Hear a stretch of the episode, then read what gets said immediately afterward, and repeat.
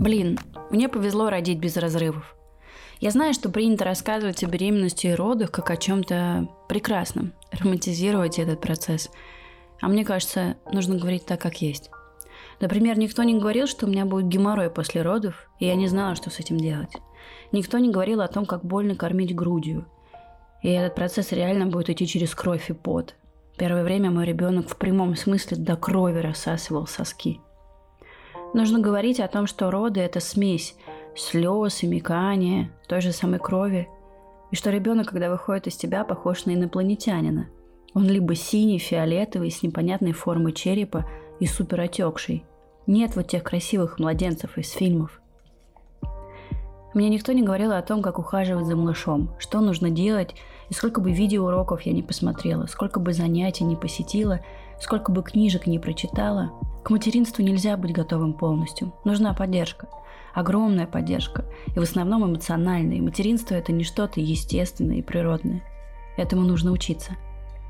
Никто не рассказывал, что сначала могут отойти воды. Тут как в фильмах, да но что схватки начнутся совсем не сразу. Или наоборот, что у кого-то сначала начинаются схватки, а потом уже отходят воды, и врачам проще проколоть пузырь и стимулировать роды. Или ускорять процесс выдавливанием плода. Но все это вредно, а что-то и противозаконно.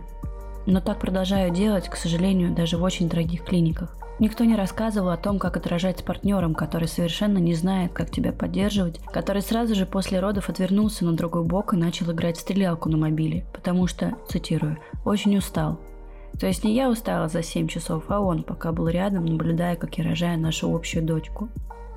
Никто не рассказывает о том, что плацента выходит ничуть не лучше, чем сам малыш, и когда из тебя выскребают остатки последа, это ужасно неприятно.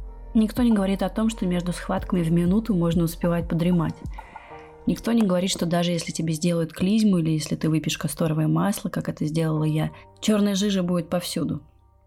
Никто не говорит, что такое зрелая лактация, когда через три месяца молоко приходит в норму и грудь больше не распухает.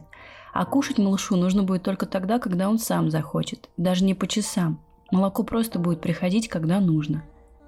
Но нет – у нас допаивают, дают сладкое молочко или еще какую-нибудь белиберду, считая, что это молоко исчезло и как будто бы теперь нужно вводить смесь, чтобы малыш добирал вес.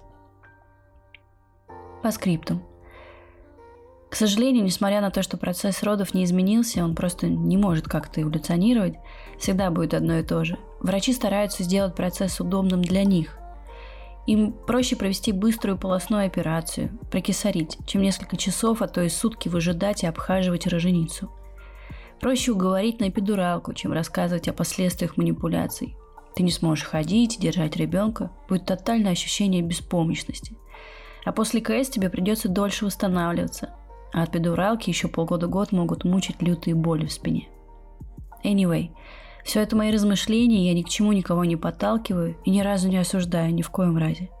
Но считаю, что подобные разговоры нужны, чтобы каждый находил свою истину.